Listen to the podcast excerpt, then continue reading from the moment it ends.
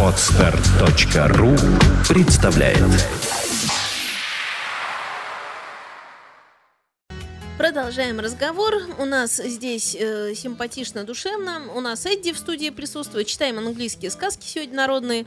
Нашла повеселей, хотя все равно не так, чтобы совсем радостно. Потому как английские сказки, они в принципе совсем уж такими жизнерадостными очень, да. не бывают. То есть там э, Ну, не до никто не может скачет, быть. не, не, не Вот испанские сказки тоже там как-то все веселятся. Ну Такая... там просто они очень подвижные, все испанцы. А тут видишь, что же у англичан традиционно, по крайней мере, нам так всегда внушали, они такие спокойные, несокрушимые, вот, и, и задумчивые в своем, и поэтому им как бы...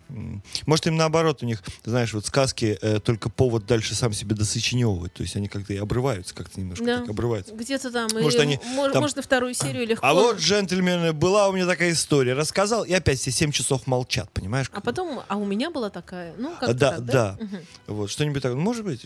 В общем, следующая сказка называется очень просто «Портной и фея». И звучит она так. Прежние времена портные не сидели на одном месте, а ходили пешком по деревням, по деревням и предлагали людям свои услуги пошить или починить одежду. Один такой Пошить портной одежду. по имени Томас. Работал как-то на хуторе Нортрайдинг в Йоркшире. Да за работой беседовал о том о сём с хозяйкой. Увидел Томас, как она налила в мисочку свежих сливок и выставила ее за порог для домовенка или маленького брауни и спрашивает. «А неужели вы и вправду верите в домовых эльфов или всяких там, э, извините за выражение, фей? А то как же? Отвечала жена фермера. А я, усмехнулся Томас, если бы я когда-нибудь повстречал фею, я взял бы эту феечку и посадил бы в бутылочку, чтоб не проказничала. Испуганно прошептала женщина. Как бы вас не услышала какая-нибудь фея. Они бывают довольно злопамятные, если их обидеть. Подумаешь, как страшно, хмыкнул Томас, перекусил нитку и разгладил рукавный шов на особенной портняжной дощечке. А я утверждаю, что никаких фей не существует. И очень глупо, сказала жена фермера. Э, Портной стал смеркаться, портной закончил свою работу, сложил иголку, нитки да ножницы в сумку, взял под мышку портняжную доску. Э, Надо бы успеть домой до темноты. Жена, наверное, заждалась. Вот, возьмите для вашей женушки, сказала Спасибо. хозяйка. Это пирог из домашней поросятинки, ей понравится, понравится. ей, же Спасибо, любит это спасибо, ответил понравится. Томас. Доброй вам ночи. Будьте осторожны, донеслось к нему на прощание. Берегитесь, фей! Фу на них. Откликнулся портной и быстро зашагал домой. Сначала он шел по тропинке. Но потом решил срезать пути и пройти напрямик Через через, поле. поле. Когда портной перелезал через изгород, он неловко взмахнул сумкой и выронил на землю ножницы. Ой-ой-ой-ой. Пришлось положить сумку и, собственно, заняться поисками этих самых ножниц. Казалось бы, ножницы не иголка, но никак почему-то не хотели они отыскиваться. Никак не вот хотели. незадача. Ворчал Томас. Ножницы для порто- портного наипервейшая вещь, да еще такие отличные. Ладно, ладно, запомню это место, вернусь сюда утром и отыщу. Он э, взял свою сумку и пирог, но где же портняшная доска? Ой, куда это она могла запропаститься? Он снова положил пирог, и сумка обшарил все вокруг на коленях и впустую. Ну и дьявол с ней, подумал, Подумал он. А все равно до утра никто не возьмет. Отправлюсь-ка я домой, да поем с женой пирога, пока он еще свеж. Не тут-то было. Он опять-таки взял сумку, но никакого пирога рядом не Что оказалось. Он излазил на четвереньках чуть ли не весь лук, но не нашел ничего, кроме камней и колючек. Оставалось только облизнуться, вспоминая о пироге, и отправляться домой налегке, с одной сумкой. Вернулся Томас к тому месту, где оставил сумку, но ее там не было. Ой. Однако все приметы сходились. Вот изгородь, вот большой валун. Только сумка исчезла. Был бы фонарь, простонал Томас. Что ж теперь мне делать без иголки, без нитки, без ножницы, моей портняжной сумки? Он повернул было к дому. Только где же он? Его дом. Он столько бродил и кружил в поисках своих вещей, что совсем сбился с пути, а ночь была черна, как яма. И, вдруг... к великой своей радости он заметил впереди о, огонек. Огонек! Словно кто-то медленно шел с фонарем по лугу. «Сюда!» — позвал Томас. «Эй, набожай с фонарем! Сюда!» Сам иди сюда, сам иди сюда. Отозвался насмешливый голосок. Сам иди сюда. Интересно, а ну еще раз. Сюда! Сам иди сюда, сам иди Эй, сюда. на эй, Сам на- иди на- сюда. там, на- ты- кто- иди сюда! Сам иди сюда, сам иди. Ой, И портной делать нечего, побрел на свет, но таинственный огонек тоже не стоял на Сам иди месте. Он то вдруг исчезал, то приближался и вспыхивал, то, то приближался почти вплотную, кажется, только руку протяни и схватишь. Протяни руку и да, схватишь. где-то вдалеке, где-то вдалеке вспыхивал на Вдалеке, краю, на краю поля. поля. Томас по колено измазался в глине буераков, расцарапал терновником лицо и зарвал одежду. Он преследовал блуждающий огонек, пока сюда. наконец не выбился из сил и не отчаялся. Эй, ты, иди сюда! эй!» Сам иди сюда. Огонек окончательно пропал. Стало светать. Портной услышал звяканье молочных бидонов на ферме, оглянулся и увидел перед собой тот же хутор и тот же двор, из которого он вчера вышел.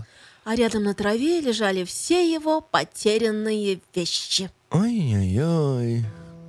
Томас был слишком измучен, чтобы идти домой в свою деревню.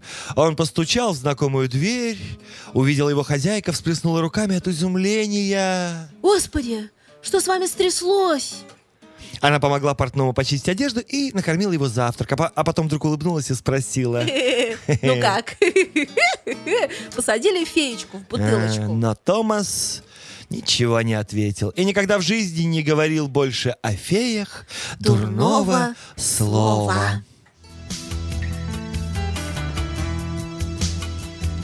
А ничего, так весело Ну, в целом, да, вот такой ни- даже- ни- Никого не убили, не Не- съели. Не зло, но мелкое не, не хулиганство. находили потом доказано. там что-нибудь не то. Да, и ничего из этого не того не делали потом. По-моему, хорошая сказка. Мне Вполне, понравилось, видишь. нормально. И главное, что все вернули. Они с ним поиграли, все вещи вернули. Вот если бы совсем уж ничего. Ну, это вроде То наших есть так домовых. поводили немножко.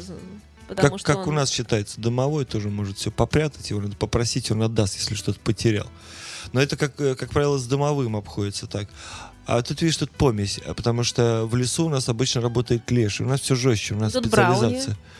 А не думаешь, в лесу? Ну, по лесу же он там бродил, ходил. Сам иди сюда. Вообще-то по пологу.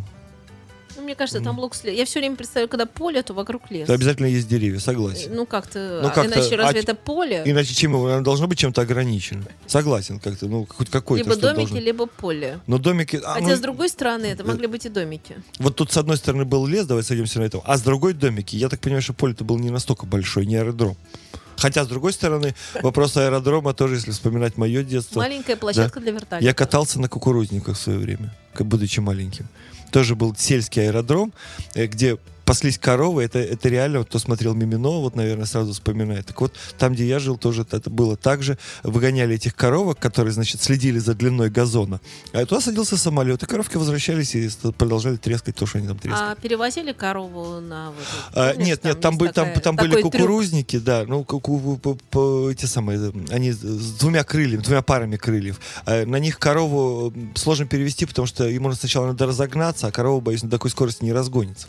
Скажи, пожалуйста, в Да. фильме «Мимино», когда перевозят корову, раз уж мы про это говорим, он не нарушает технику безопасности в этот момент?